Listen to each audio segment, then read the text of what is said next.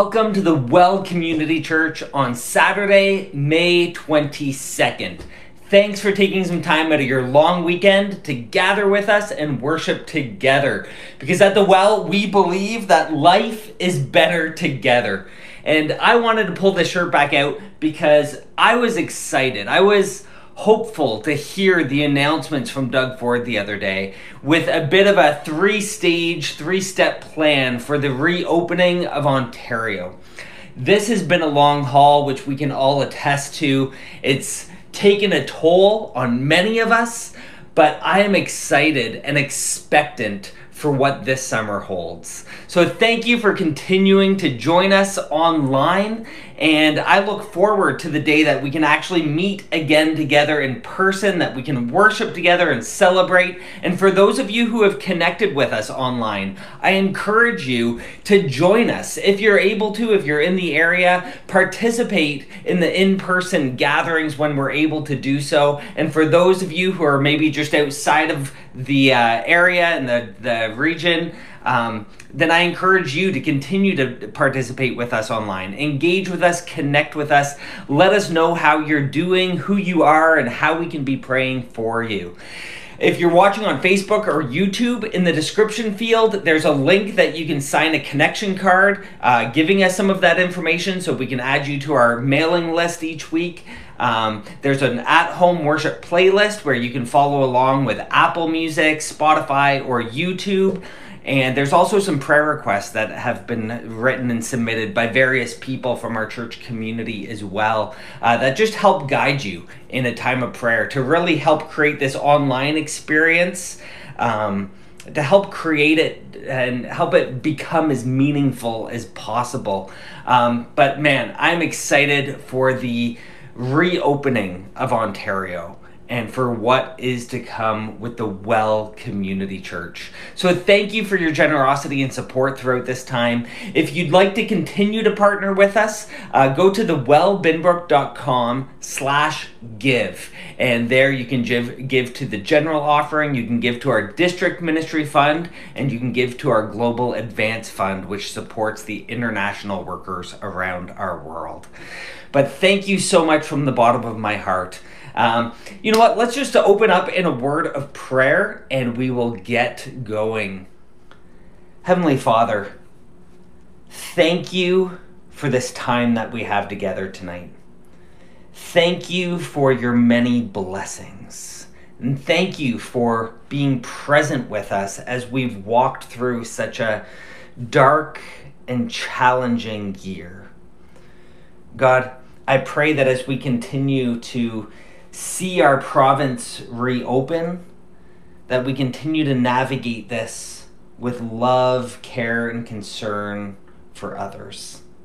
God, I pray that over this long weekend, you will give us rest. You will help us recharge. And as we approach the summer months, that you'll help us be able to do so with loved ones, with family and friends. And God, I pray for the opportunity for our church to be able to come back together and celebrate that we can come back to your table. God, I thank you for people's generosity, which have gone to continue to support the ministry happening here in Binbrook as we seek to make Jesus known so that you will transform lives in our community. And God, I pray that you continue to just provide for us, continue to su- uh, support us in the ministries that are happening, and give us wisdom and creativity for new initiatives to continue to expand your kingdom here in Binbrook, across our nation, and around our globe. God, I pray for those who are struggling, whether it's with illness, COVID, mental illness, parenting, loneliness, financial distress, whatever it is, God, I pray that you remind us that while we are walking in dark and difficult times, that in you there is light. In you we can anchor ourselves to and find hope. God, I pray that we come around those who are struggling as the church, as your hands and feet, and support them in any way that we can. And God, I thank you so much for our frontline workers and our government leaders around the world who have been working tirelessly to help bring an end to this pandemic. Thank you for your wisdom, for your grace, and I pray that you just continue to be a source of comfort. Renew us all, Lord, spiritually, mentally, physically, emotionally. And God, tonight I pray that you just open our hearts, fill us with your spirit Help us hear what you want to say to each and every one of us. And may we be drawn closer to you. We ask all of this in your name. Amen. Welcome to the Well Community Church. Ever since I was a little kid, I had always dreamed of riding a motorbike like I was fascinated with them. There was just something about them, the speed which they could go and take off, but something about the cornering, the way they would take the turns and bends and lean over on their sides just mesmerized me. In fact, my very first public speech I ever gave was in grade 6 or 7 and it was on the history of the motorbike and I was passionate. The very first motorbike ride I can remember was on the back of a Honda CBR 600 with Steve Fenton. And if you're familiar with our sponsor church Gateway, you may know Steve. He, he attends that church and is involved there. But he took me on my first motorbike ride in grade three, and man, did we take off. And I had the butterflies in my stomach, and I'm holding on to him for dear life, and we're just flying down these streets by my parents. And once I had the taste of that, the adrenaline, I knew that I had to get one. Now, my parents weren't thrilled about this. They knew I was going for the motorbike ride, but they never wanted me to have my own, especially while living under their roof. But in 2003, before ever owning a motorbike, my friend Brent and I decided let's at least get our M1s, our beginner motorcycle license, and take lessons. The lessons we took provided their own motorbikes, which was great because, again, I didn't have one. I, I had never ridden one myself or learned how. But after passing that course that weekend, and it, they they gave us our M2s, and once I had waited the allotted time, I was able to go and get my own motorbike. So in September of 2003, I bought this beautiful little red and silver 250cc Kawasaki Ninja. And whew, I love that bike. It was such a great bike to learn on but I still remember pulling up into my parents' garage. They didn't know that I had gone to get my license or done lessons. And my mom just cried. She cried, I think, every day for a week. Now, they accepted the fact that I had a motorbike, but I think it also increased their prayer life. And they were praying for me constantly, probably to get rid of the motorbike but to at least be safe on it. In the following summer, 2004, I remember I was riding home from work one day, and we had learned in our lessons that 80% of motorcycle accidents happen between 10 and 2, meaning it happens right in front of you. And more often than not, it's people pulling, making a left turn in front of you. So I was aware of this, and I remember driving down. Uh, I was coming up to the intersection at Centennial Parkway and King Street, right below the mountain here. And as I was approaching, the oncoming lane had an advance green, so they were making their left turns. But then it went red, and I had the green to go through. So I sped up and as I was going through, out of the corner of my eye, I saw this minivan just barreling through, trying to still make it on the advance green, which he had no chance of making.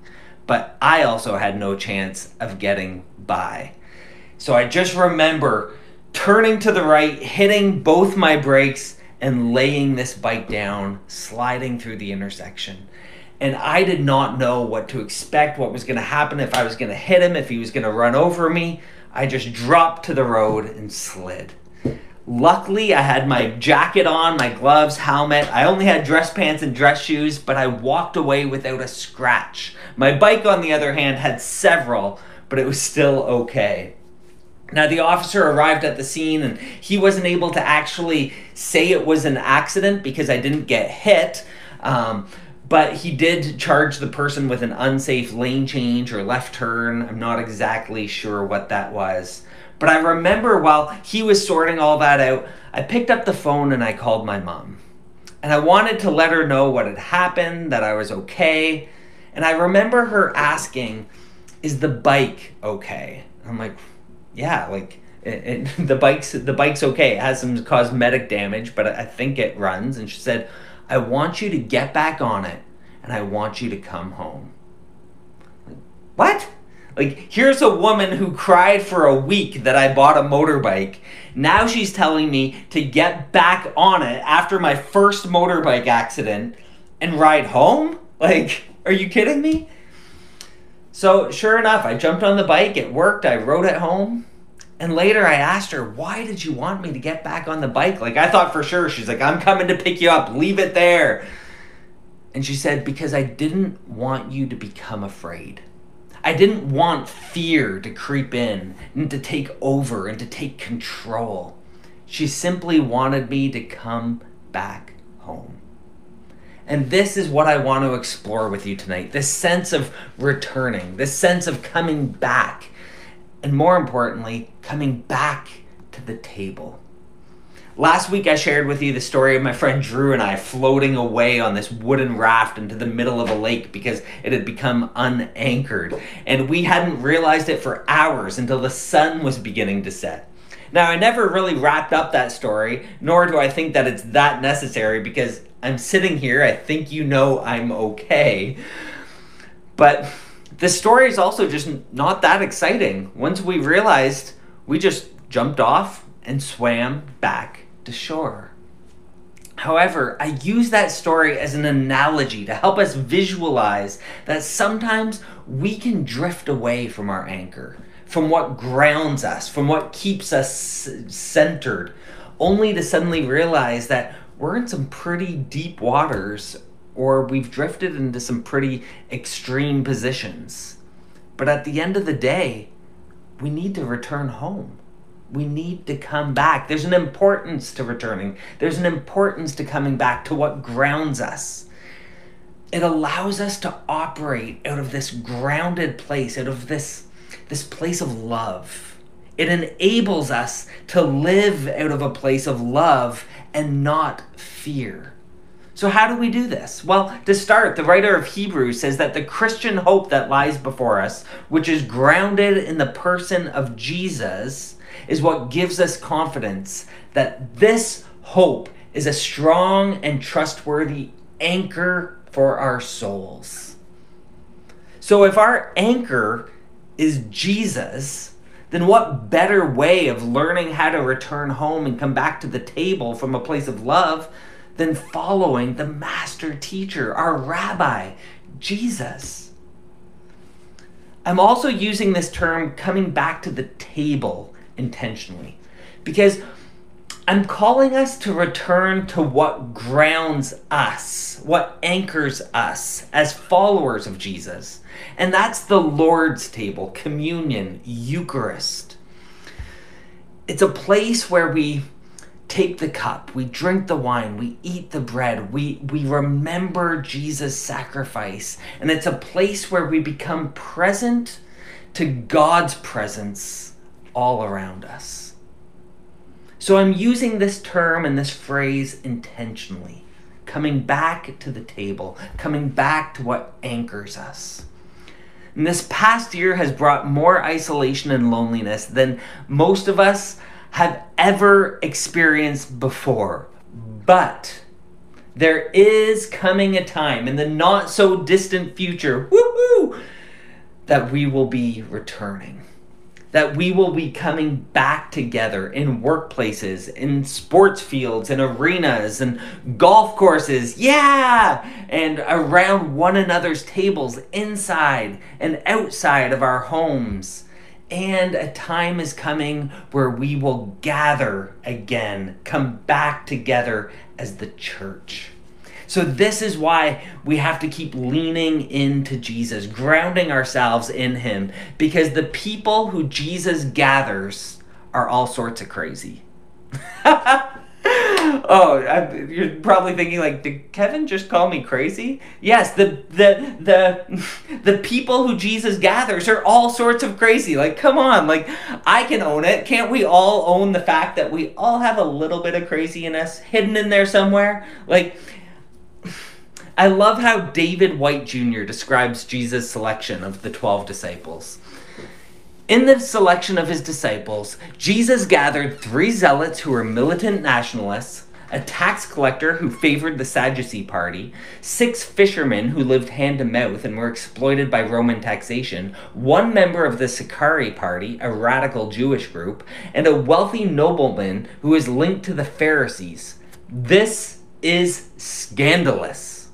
It's like organizing a home church with a few Black Lives Matter protesters, blue collar workers who believe Donald Trump will fix the country, a couple on public assistance while working for minimum wage at McDonald's, a wealthy Republican gentleman who owns an oil refinery down south, and a member of Antifa.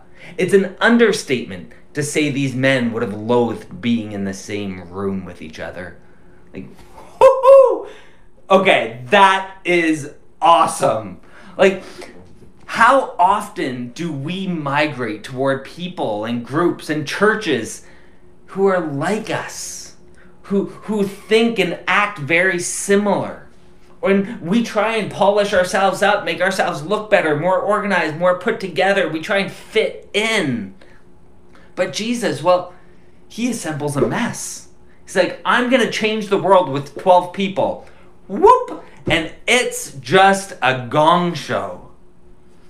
But I believe it's within the messiness that beauty can blossom.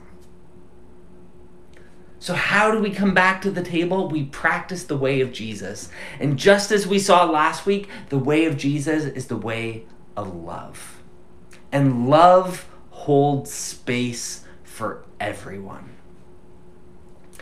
in his selection of the 12, Jesus models how we can hold space for one another, no matter how different and diverse and crazy we may be.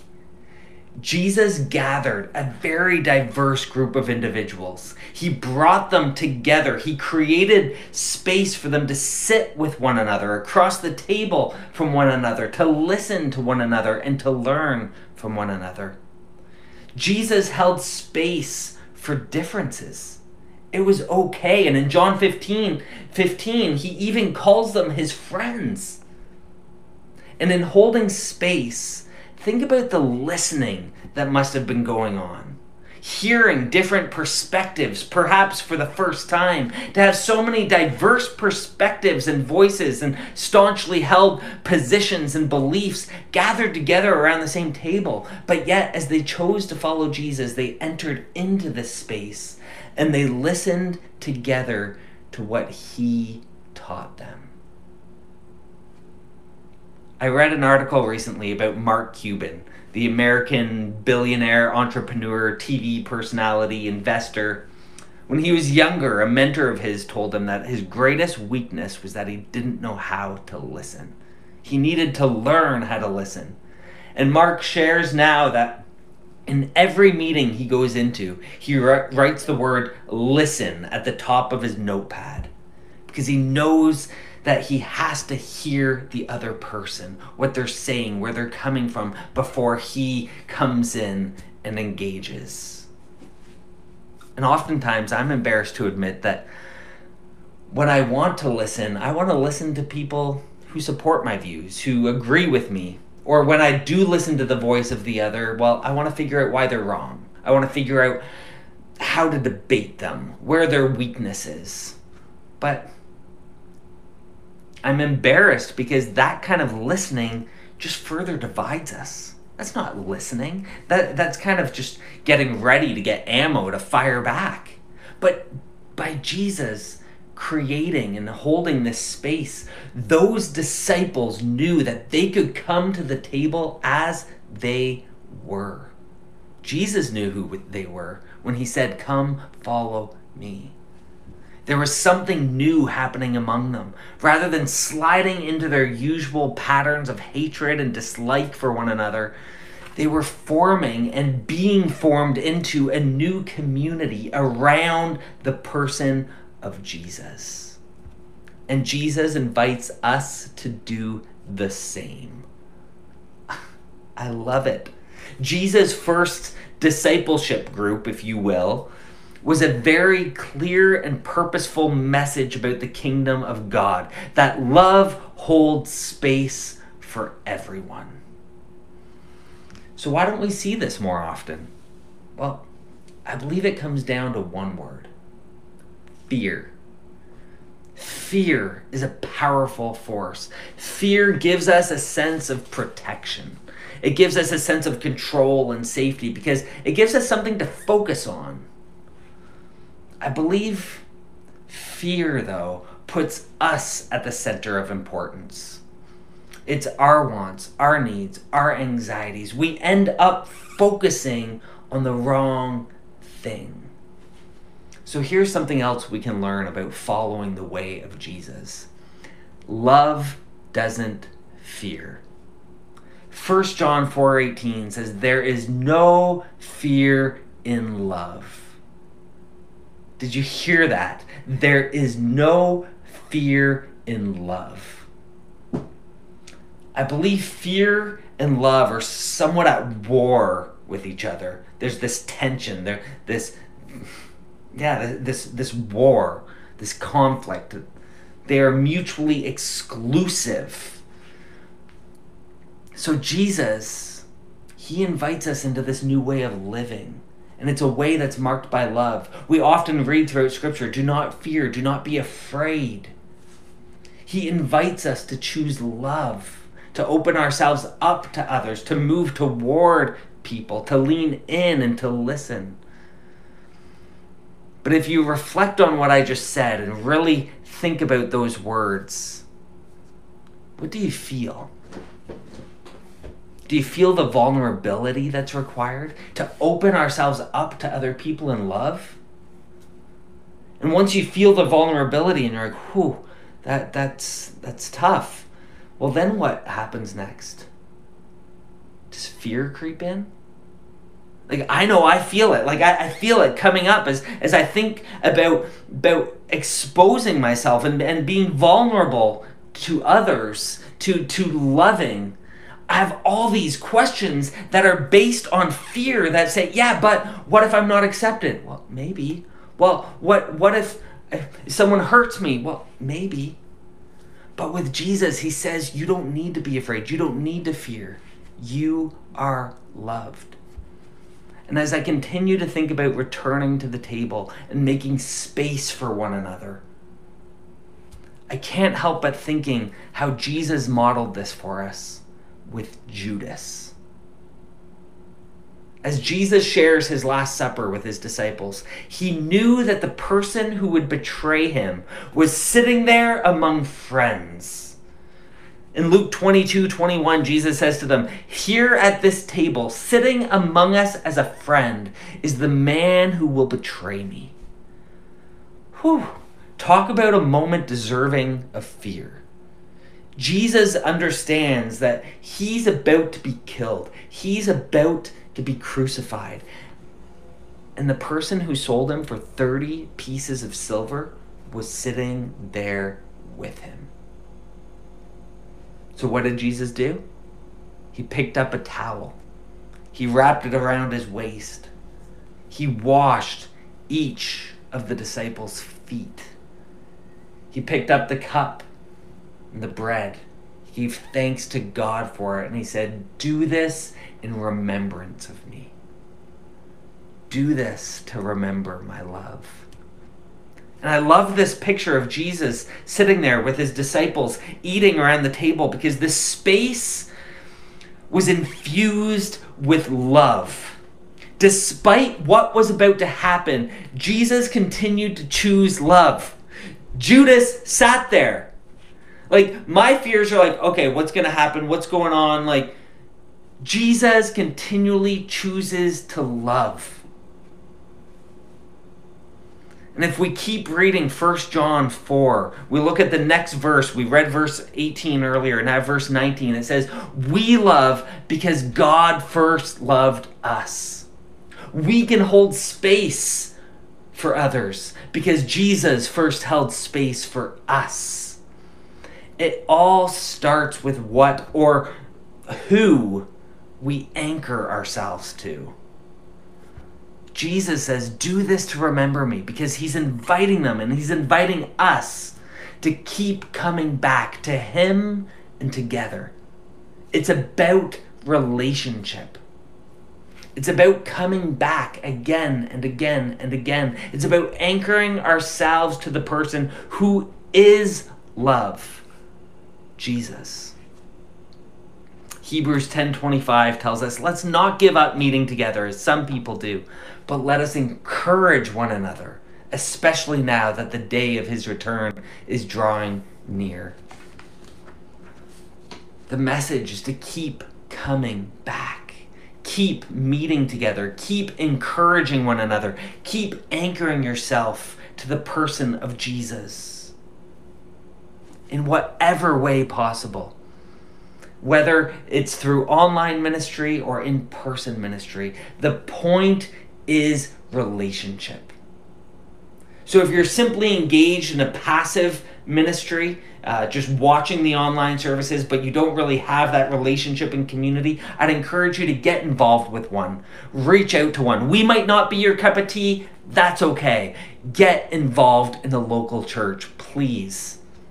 That's where life transformation happens. That's where Jesus fills us and infuses the space with love. You see, coming back to the table is about making space, and it's about setting the table for others to join you. I've always loved this quote by the late Rachel Held Evans, who says, This is what God's kingdom is like a bunch of outcasts and oddballs gathered at a table, not because they're rich or worthy or good, but because they're hungry, because they said yes. And there's always room for more. So, why the table? What's so significant about the table? Jesus shows us that there is healing at the table. Tables bring us together.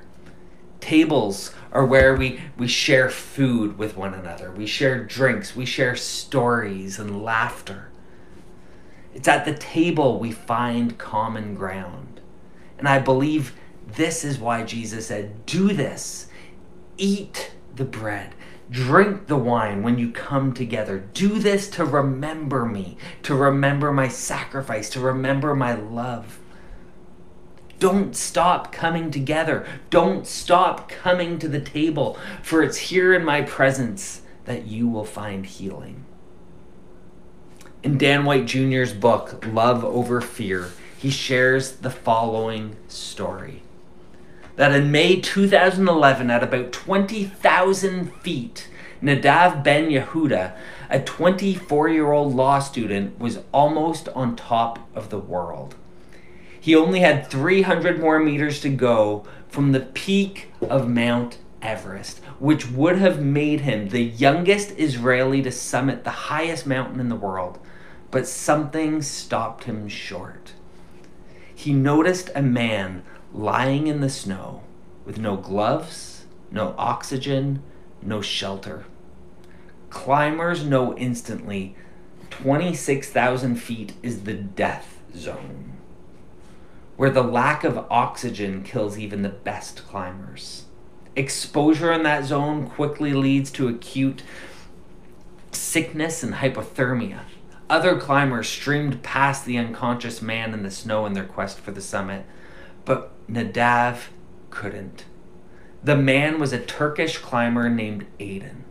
Nadav relinquished his summit bid and sought to rescue Aydin. Nadav tied Aydin to his harness and began the descent, about a nine hour journey to the nearest base. Nadav said it was very hard to carry him because he was heavy. At times he would gain consciousness but then faint again. When he woke up, he would scream in pain, which made it even more difficult. Because of the rescue attempt, Nadav himself suffered frostbite in four of his fingers as well as in two toes and lost permanent sensation in his left hand. Nadav saved the life of Aydin. Dan continues on and says, The irony of this story cannot be missed that Israel and Turkey have long been nations with relations harsher than the mountains of Everest. Nadav's act not only saved a life, but also bridged a distance between two enemy countries. When asked why he relinquished his dream of getting to the summit, Nadav answered, Because we had shared a meal together. Earlier in the trip at base camp at the community table, Nadav found himself sitting across from Aydin. At first, whew, it was awkward, but they began to talk and even share about their country's standoff with each other. This meal helped them humanize each other. Nothing is as small, but as sacred is what transpires at the table. Jesus' approach is uncomplicated. He saw people, he ate with people, and he showed them love. Friends, as we continue to come back to the table, as we prepare to come back to the physical table real soon and celebrate Eucharist, the Lord's Supper, communion together, as our province moves towards reopening.